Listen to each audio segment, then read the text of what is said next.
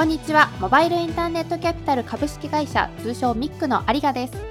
この番組ではミックがサポートする企業の方々をゲストにお迎えし Can we make a better future together と問いかけ仕事への思い今後の展望などを聞いていきます。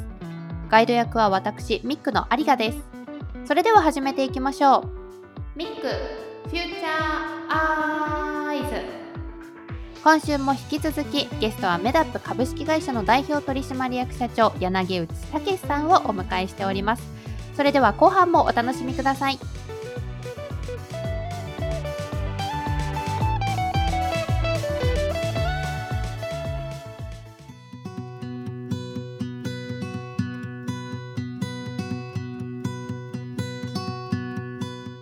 実はこのキャピタリストとしてどんな今後関係性を投資先の企業の方々と積み上げていきたいですかっていう話を以前本木さんに聞いたことがあるんですけれども柳内さんのお言葉を借りるとそのフラットな関係性というか対等に関係性を築いていきたいっていうところが本木さんが言っていて何かあった時にすぐ連絡をしてもらえる役割になってたいっていうふうに言ってたんですけど今の柳内さんの話からするとなんかそこがこう実現されてらっしゃるのかななんていうふうに思ったんですが本木さんいかがですか？常にね、そういうチームの中でどう貢献ができるかっていう構図を作るのはすごく重要なことだと思ってますと。これは柳さんがね、そういうふうに思われているっていうのがスタートなんですよね。VC 側からもそういう支援したいとか、いろいろサポートしたいと、チームの一員としてって思うんですけど、受ける側がそういう受け入れる心がないと、そもそも成り立たないんですよ。なるほど。外の血だから、うーん、みたいになっちゃうと、まあ、自由にやらせてくれよ、みたいな話になると、これうまく関係性、チーム作りってできないので、それをこう柳さんが意識されてチーム作りの一環としてその外部株主だったり VC っていうのを入れていくっていうのは成長に必要なものなんだと。それこそ成長につながるんだっていうふうに思うっていうのがまあなんか全てかなって思いますね。そこすごく重要なことですよ。まあ VC はどちらで協力したい側の方ですからね。はいはい。それをどうやってメダップとしても受け入れていくかっていう、そこのハブを API で作っていかなきゃいけないっていうね、そういうことだと思いますけど、すごく重要な視点です。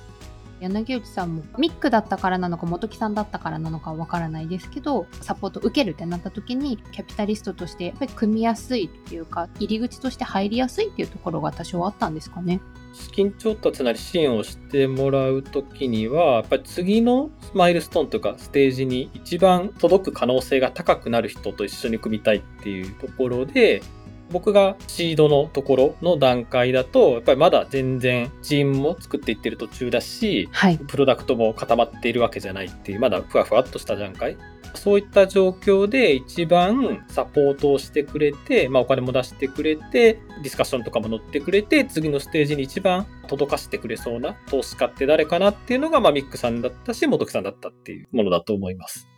これもね、役割がやっぱりあるので、はい当然、柳さんそこがよく分かってらっしゃって、VC にもいろんな色があるし、ステージごとでサポートできることってやっぱり違うので、それを分かってることは重要ですよね。そうですね。ミックは柳さんの会社においてはこういうことはできると。で、それ以降は、まあ、他の投資家に引き継いでいくっていうね、その役割分担なんですよね。それは分かってることがなんかすごく重要な感じはしますよね。そうですね。シンプルにそれだと思います。柳内さんが求めていた支援を、まあ、ミックないし本木さんだったら提供してもらえるっていうことがお互いに思惑がこう合致していたっていうところなんですかね。僕らはね、お金預けてちゃんと運用して、それをまた大きなリターンで返してくれると信じて、僕らが提供できる価値っていうところに、メダップだったらその価値あるかなというところで、実際こう柳内さんミックの投資が入ったことでどんなことが前に進んでいったのかなっていうのをちょっとお聞きしたいなと思ったんですけど。シードのラウンドから入ってもらって、プレシリーズ A リードしてもらって、で、まあシリーズ A まで持っていくっていうところがすごく期待していたところだし、まあちょうどシリーズ A がやってるぐらいのタイミングなんですけど、ここがいかに角度高く達成できるかっていうところで、投資家プレシリーズ A だったら DNX さんも入ってもらって、いい投資家陣を組んで、さらに支援を拡充してやっていく。まあそういう座組を作るっていうところもそうですし、はい。事業面のディスカッションみたいなところもそうですし、プロダクトマーケットフィットみたいなところに向けての道筋、こっちに行けば事業とかチームを何とかしてればそこまでたどり着けるよっていうところをレールというかガイドしてもらったのかなと思います。2017年に創業した当時はまさかコロナになるとは思ってもいなかったと思うんですがそうですね。最初の創業の見通しと今ウィズコロナこれからポストコロナってなっていくにあたって変化はちょっとあったのかなと思うんですけれどもそのあたりいかがですか？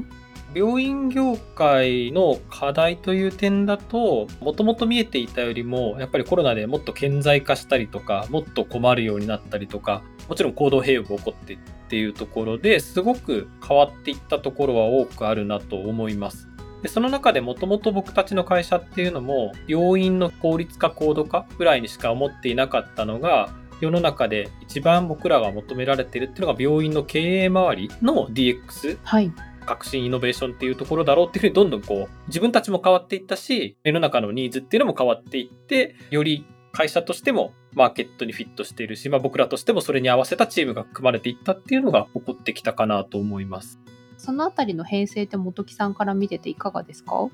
こういう環境下なので、非常に難しい舵取りを迫られると思うんですけど、何がね、このメダップの特徴、良さみたいなところで言うと、仮説検証っていうのね、PDCA サイクル回そうぜとかってよく言うじゃないですか。はい回すね、レベルはやっぱり高いですよ、メダップさんは。もともとあったものっていうことだというふうに僕は思ってるんですけど、それをよりチームでどう仮説検証して結果出していくかみたいなところの進め方っていうのは非常に安心感もあるし、あのちゃんとやってるなっていうのはすごく感じるんですよね。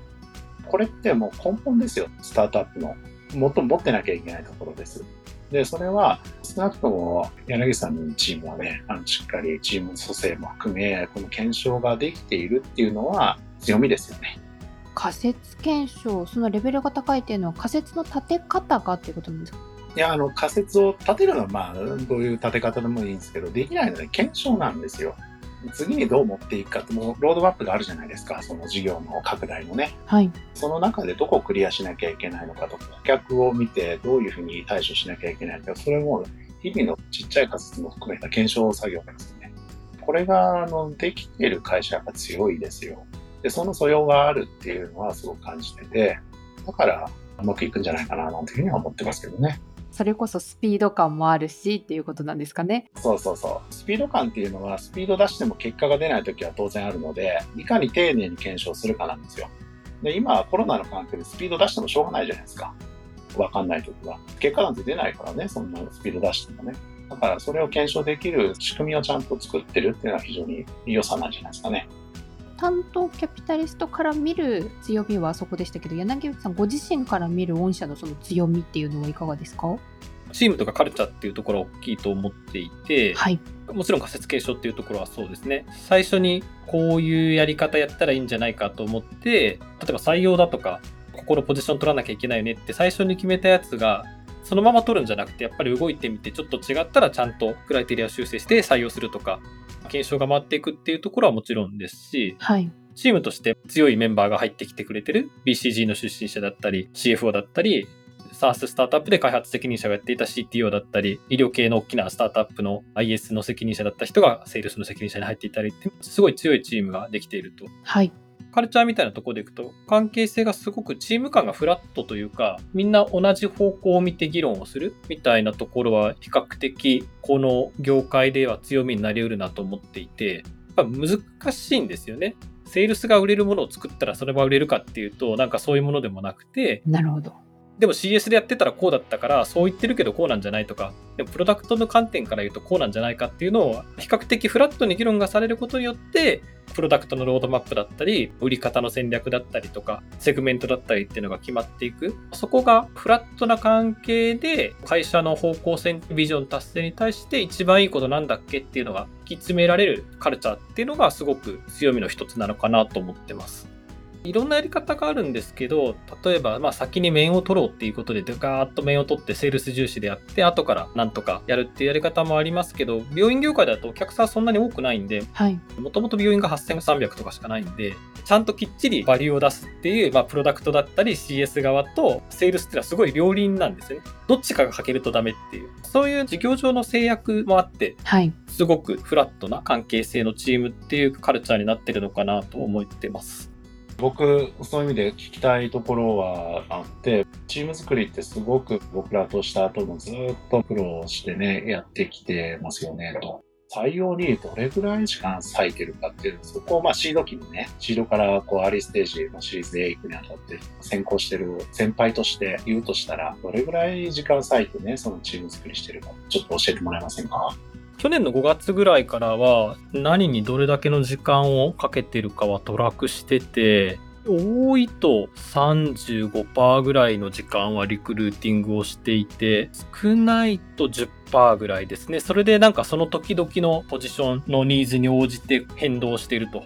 でやっぱり責任者クラスを取るのってものすごく大変なのでとにかくたくさんあってセレンディピティを求めるみたいな形になるんでそういう時はすっごくたくさんあってますしそうじゃなくて、今は責任者クラスがいるからメンバー採用だよっていう時は、もう少し面接だけ出るみたいな形になって10%ぐらいになったりしてます。責任者クラスの採用するにあたって、活動量、大体どれぐらい合えばっていうのが、形であるんだったらどれぐらい合いました？ああ、いやー、責任者クラスはもう本当にわからないですね。セレンディピティっていうかもう運の要素というか、ご縁の要素なので、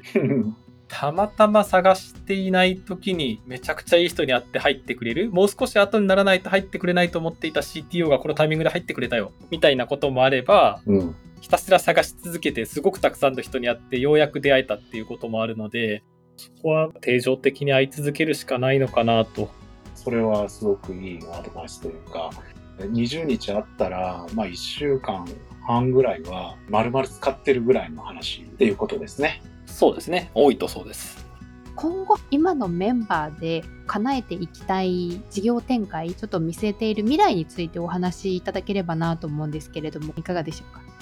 今やってる領域からまずお話しすると、今やってるのは医療連携っていうもので、一般企業で言うとカスタマーサクセスとか営業マーケティングの領域なんですね。はいまず、この領域でナンバーワンになるっていうのは、まず絶対目指していくと。で、そこからさらにその先っていうのがあって、例えばカスタマーサクセスとか営業マーケティングだけやってれば病院経営が良くなるわけじゃないんで、はいそこから先はどんどん新規事業をやっていきたいなというふうに思ってます。で、病院経営にとって重要な領域ってなると、人とか設備がすごく大事。医師とかチームがどれだけいい医療を提供できるかっていうところがあるので、はいそういったリソースをどうやって最大限余すことなく活用して医療を提供できるかみたいなところだったり、そうするとお金の話が出てくるんで、まあ、資金のマネジメントとかだったり、はいあと経営方針だったり、そのあたりについては、どのタイミングで出せるかわからないですけど、課題を解決していきたい領域だなというふうに思ってます。さっきのチームの話に紐づけると、いろんな領域をやっていくんで、自分だけで全ての医療連携も、例えば資金とか経営方針も、全部の領域を深く理解するっていうのは、経営として無理だと思ってます。はいなんで、かなり優秀な人が自分たちで現場とか事業部長とかマネージャークラスの人が自分で考えて動けるような組織とかカルチャーにしていくっていうのが大事だと思っていて、そういういい人を取ってるし、彼らがまあ成長するような環境を与えてますし、チャンスも与えて、自分たちで動いてもらえる。はいそれによって会社としてのポテンシャルがどんどん大きくなっていくっていう、そういうような組織のビジョンっていうのを描いてます。医療における SDGs の達成に貢献するというミッションを掲げてらっしゃるっていうことだったんですがこの医療における SDGs の達成っていうのが結構広範囲な感じがするんですけれども柳内さんの中でその軸となっているのはどの部分になってくるんですかね？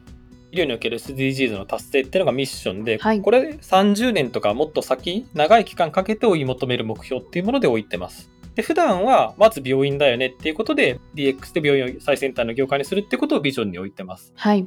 で、このビジョンを達成していく中で、病院に限らずもっと大きなことができるようになってくると、より広い領域を見るようになっていって、それによって最終的に目指しているのは、医療における SDGs の達成、質の高い医療がお金とか働き方とか、まあそういったことでサステイナブルに提供できるっていう、そういったところが目指していくところかな。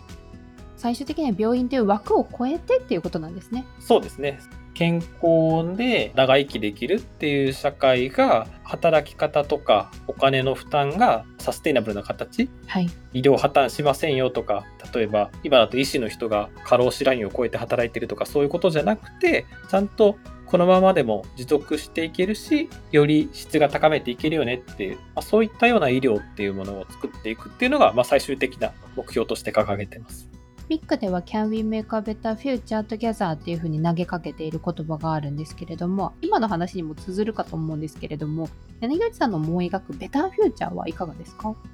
より質の高い医療がお金とか働き方両方の面でサステイナブルに提供できる社会を実現しようとしている。それは患者さんもそうだし、病院もそうだし、制度もそうだし、それを含んだものとして社会、そういう未来っていうのを作っていきたい。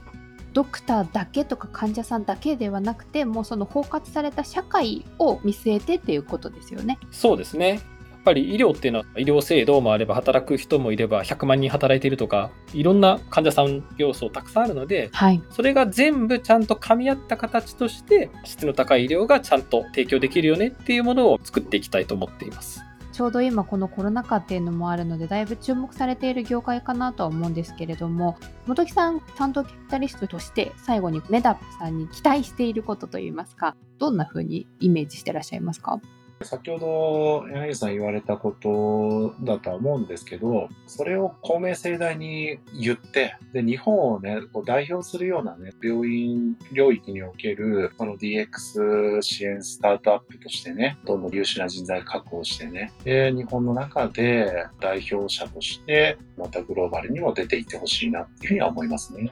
そうですね。先ほどもまあここ5年10年じゃなくて、まあ、30年後を見据えてのその SDGs っていう言葉が出ていらっしゃいましたけどその時に日本を代表する企業としてグローバルにっていうところがぜひまたなんかその折々でシードが変わっていった時々でこうお話を聞きながら節目節目でお伺いできればなというふうに思います。そうだね。もう日本を代表するね会社になるんだというところが僕の期待ですね。頑張ります本日はですね、ゲストに、えー、担当キャピタリストの元木とともにですね、メダップ株式会社の代表取締役社長、柳内武さんをゲストにお迎えしました。柳内さん、ありがとうございました。ありがとうございます。ありがとうございました。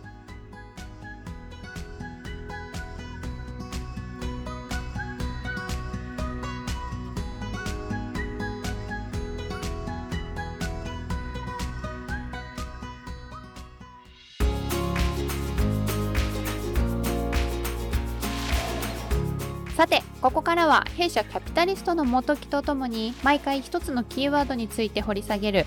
元木アイズ。今回のキーワードはコロナ禍で変化した我々の固定観念。コロナ禍で当たり前になった新しい日常が定着するのかそれとも元に戻るのかについて話をしました。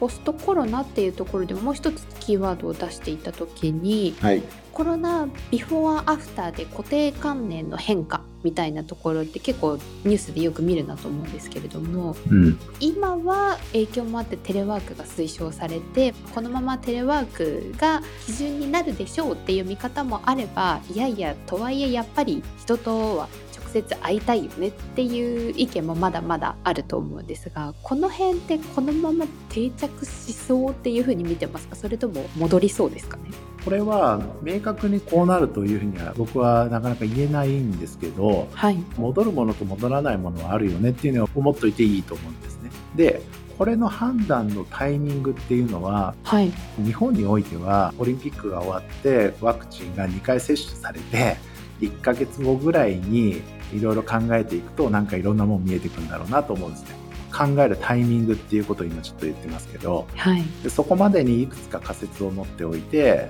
で10月ぐらいに やっぱこうだねっていうのを検証するみたいなねことがいいかなと思ってます。ポストコロナってもう入り口に差し掛かってるということなので、はい、インバウンド鎖国開国に向けて どのタイミングで開国されるのか例えば22年の4月なのかまたその半年後なのかみたいなところは変わってきてそうなるとオンラインじゃなくてオフラインになるよねっていうある一定の領域がね、はい、戻ってくるっていう話だからそうなった時に、まあ、確実に戻ってくるものはどれかみたいなのが次の投資テーマになるんだよね。価値観も変わってきてるってすごい言われてるなと思ってそれこそ今まで人と会えることが普通だったのがその人と直接会えるっていうことの価値が人と食事を取れるとかっていうのがものすごく価値として高まってると思うんですけどそこの価値観がじゃあ今変わったよねっていうのが半年後どうなってるかですよね。あそうそうそうだからそれの入り口がまあ10月ぐらいに見えてくるんだろうなと価値観がテレワークとかもウィズコロナ時代にガラッと変わっちゃったんだけどはい。ポストコロナも考えてみるとやっぱこれ戻るねとかやっぱ人と会うっていうのはやっぱり重要だねってなる可能性もあるしはい。どのレベルでどう落とし込んでいかなきゃいけないのかみたいなのがポストコロナでまた新しい価値観に定着してくるんじゃないかなと思って。それって企業として判断迫られますよね。おもてなし一つをとっても今の非接触安心安全が一番っていう風になる未来を予測してもうとにかく ITDX を推し進めるっていう方向に行くのか、うん。それとも言ってもやっぱり人の接客温かみっていうのが欲しいよねっていう風に戻るって予測するのであれば人材育成だったりとかおもてなしっていうところの教育に力を注がなきゃいけないよねっていう風になるしだからどっかしらで選ばなきゃいけないと思うんですけど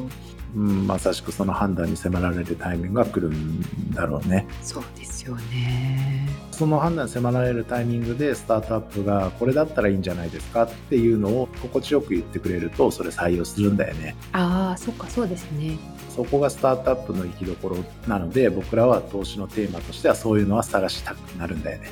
いかにその未来をユーザー目線に立ってどこまで予測できてるかっていうところが投資家としてはすごく見るところになってくるんですね。うん、そうだね。そこは。ウィズコロナからポストコロナで価値観がまた変わっていくところと変わらないところ当然あると思うんだけど、はい。価値の変化をね、緩やかにつなぐスタートアップみたいなね。バッサリ切るんではなくてそうそうそう。抽象的に言うと、その緩やかに変わっていくから、それをつなぐスタートアップっていうのは、この2、3年っていうのは活躍できるんじゃないの？みたいな言い方はあるよね。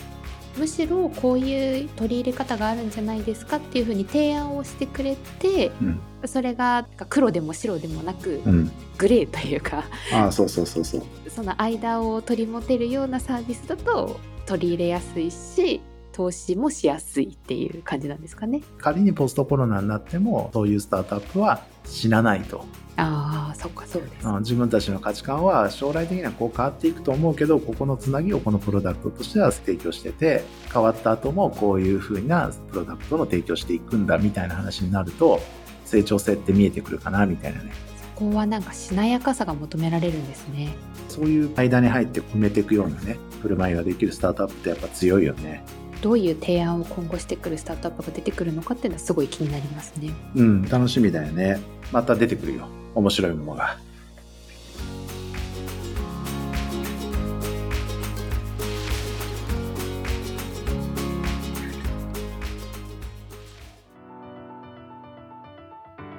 はい、ということで後半もお聞きいただきました。ありがとうございました。先週と今週はですね、メダップさん、柳内さんをですね、お迎えして、弊社の元木とお送りしております。今回ですね、その元ミックファミリーの柳内さんということもあって、前半はですね、当時のミックでの話っていうのも少し出ながら進めていたんですけれども、後半はですね、その未来についてっていうところに視点を置いてお話しいただきました。非常にその印象に残っているのが、ホームページとかでもですね、会社のミッションっていうのはよく目にすると思うんですけれども、その中でも SDGs っていう言葉が出てきていたんですね。SDGs ってものすごく範囲が広い言葉なので、その中で中心として置いているのはどんな思いなのかっていうのをちょっと今回ですね、柳内さんにお聞きしていったんですけれども、一番おっしゃっていたのが今はたまたまその病院っていうところに土台を置いて経営を DX で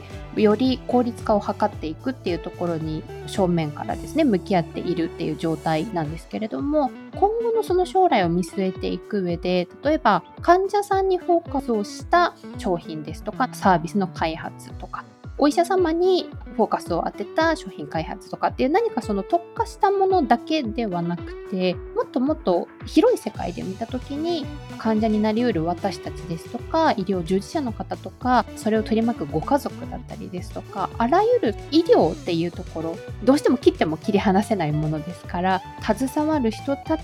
が今後その継続してサステナブルにですね持続可能な生活をしていくためにでそこが皆さんが幸せになっていくためのそういう社会を目指していくっていう大きいビジョンを掲げていらっしゃったのが非常に印象的だなというふうに思いました。毎回そのポッドキャストでベターフューチャーっていうことでお話聞かせていただくんですけれども、この先の未来っていう話を聞くとすごくワクワクしますよね。私自身今までじゃあ医療業界で働いたことあるかっていうとないんですけれどもそういう自分がこれまで関わってない世界だからこそあそんな風に社会を変えようとしてる人がいるんだとかあそんな風な社会って実現が可能なんだっていうところを実際にも資金調達もしてしかももう会社を立ち上げて実際に動いている方から聞くとですねまあ現実にしかないんですよね。もちろん今後向こう何年何十年かかるかわからないっていう高い高い目標を掲げてる方もたくさんいらっしゃると思うんですけれどもなんかそれが夢物語に聞こえないというかこの人たちだったら絶対実現してくれるんだろうなっていう。でそうなった時の社会ってこうワクワクしかないじゃないですか。